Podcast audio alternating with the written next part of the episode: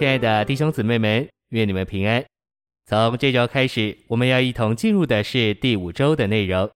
篇题是为着召会做基督生机身体的建造，天然的才能与生命成熟之复活的才能相对。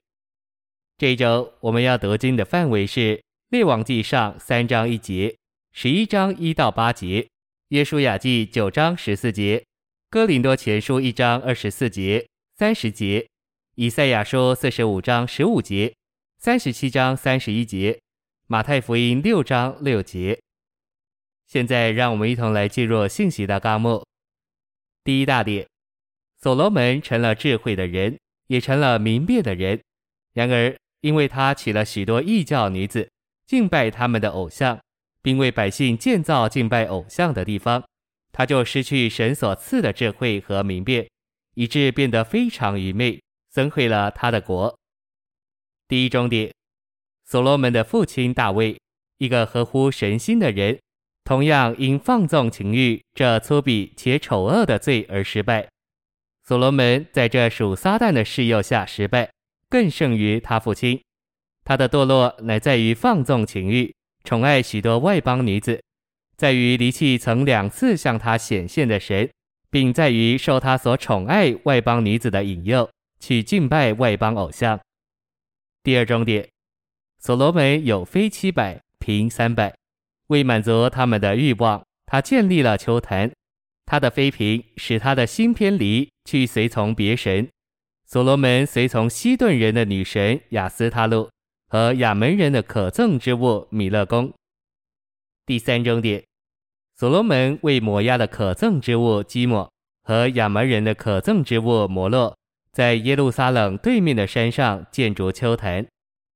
一小点，所罗门在位时，圣殿在耶路撒冷建造起来，主的荣光充满了圣殿。建造圣殿的时代是以色列历史的黄金时代。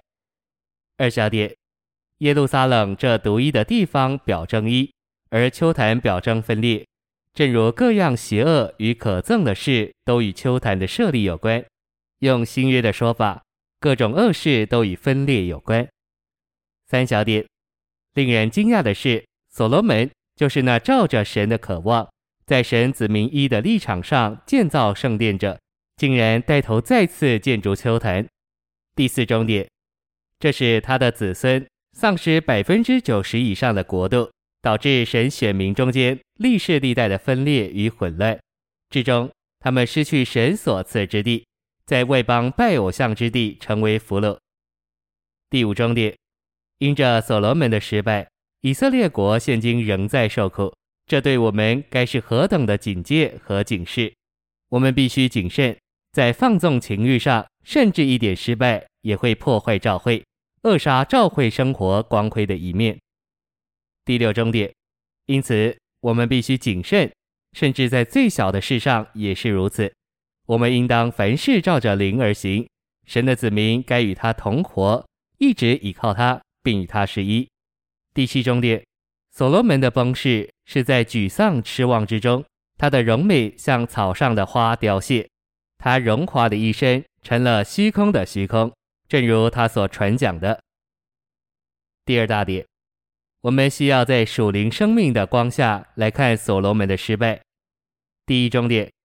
所罗门是智慧人，而不是属灵人。他是有才干的人，却不是生命的人。他借着神所给的恩赐，对神所赐美地的享受达到最高水平。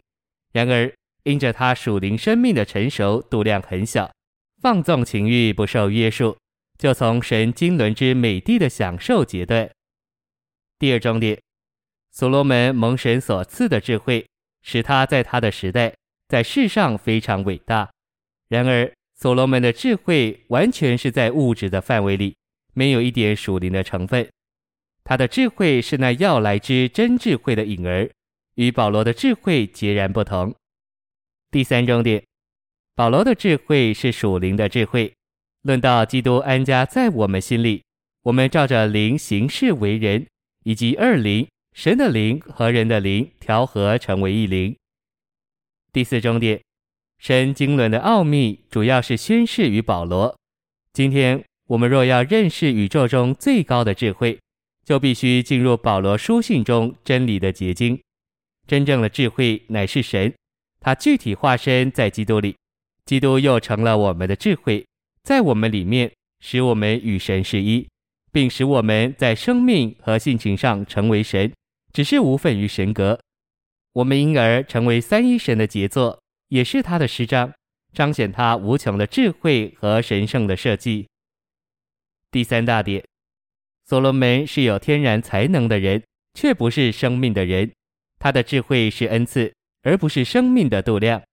他一生的成就，乃是证明他有来自神所给智慧之恩赐的才干，而不是显出神圣生命成熟的才能。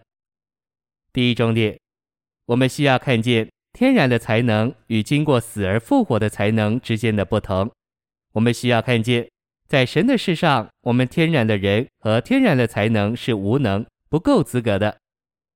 第二重点，在神的事上，我们不该信靠我们天然的人，反之，我们必须学习拒绝我们天然的人，而在一切事上操练灵，好为着基督身体生机的建造。第三重点，在主的恢复里，我们天然的人没有地位。主恢复中的众召会是基督活的身体的各部分，会自动拒绝任何天然的事。第四重点，在召会的建造中，我们里面一切天然的东西必须破碎，我们才能联络一起。当我们天然的人破碎以后，我们才能被建造。第五重点，天然的才能以自我为中心，并且使我们骄傲，结果是自夸自耀。复活的才能没有骄傲，不夸耀自己。第六重点，天然的才能是自私自利的，这才能的办法、守卫都是为自己着想的，不顾神的旨意。复活的才能是为着神的旨意，是经过了破碎，不为着自己，也没有己的成分。第七重点，天然的才能叫我们信靠自己，并对自己有把握，凭自己行事。使我们倚靠自己而不倚靠神。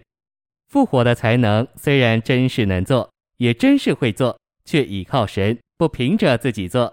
复活的才能是受圣灵的约束，不敢任意妄为。第八重点，天然的才能没有神圣的成分，天然的才能寻求自己的荣耀，满足自己的愿望。天然的才能掺杂着肉体、血气的成分。因此，人若不赞同，就会动怒。复活的才能没有肉体。第九重点，天然的才能是短暂的，经不起试验、打击或顶撞。复活的才能颂扬父，承认父的美意。第十重点，凡凭着天然的才能侍奉的，都盼望有报酬或别人的感激；凡凭复活的才能侍奉的，渴望赢得基督，并且怀着雄心大志。要讨主的喜悦。第十一重点，天然的才能喜欢显扬，愿意给人知道，也是愿意坐在人面前的。复活的才能喜欢在隐秘中行事，与自隐的神是一，并且往下扎根，向上结果。第十二重点，天然的才能和才干离了生命，就像蛇，毒害神的子民；生命乃像鸽子，以生命供应神的子民。并且使我们成为借着他芬芳的美德，在他的人性里彰显全备之神丰富属性的人。生命使我们犹如荆棘中长出的百合花，又如黑夜里明亮的星。第十三重点：什么时候人把天然的才能带进召会，召会的实际就失去了。只有经过死而复活的，才能带进召会。第四大点。以色列和犹大的四十一个王都在最高的地位上，但他们在享受美地上不谨慎，甚至大卫也没有完全享受美地。我们该将他们的例子应用到自己身上。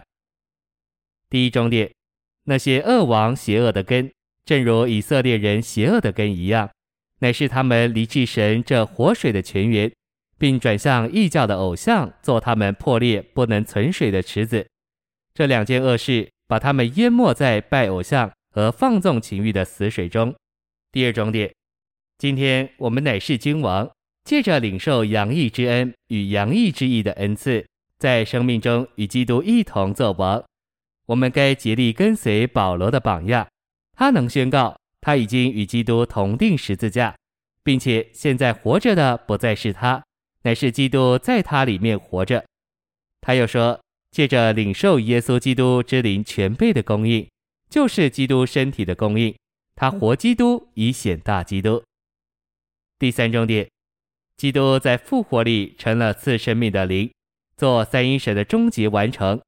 这神圣包罗万有的灵进入我们灵里，与我们重生的灵调和，使神与人、人与神在调和的灵里成为一。这二灵现今调和在一起，成为一个实体。第四重点，今天那适灵的神，乃是包罗万有的灵、复合的灵、施膏的灵。启示的灵以及终极完成的灵，做经过过程至三一神的终极完成。第五重点，在主今天的恢复里，我们应该完全留意调和的灵，就是那与我们的灵调和的灵，并且我们该照着这调和的灵生活行动，并行事为人，使我们能真正的在生命中作王。这调和的灵乃是基督身体的开始。要终极完成于新耶路撒冷。谢谢您的收听，愿主与你同在，我们明天见。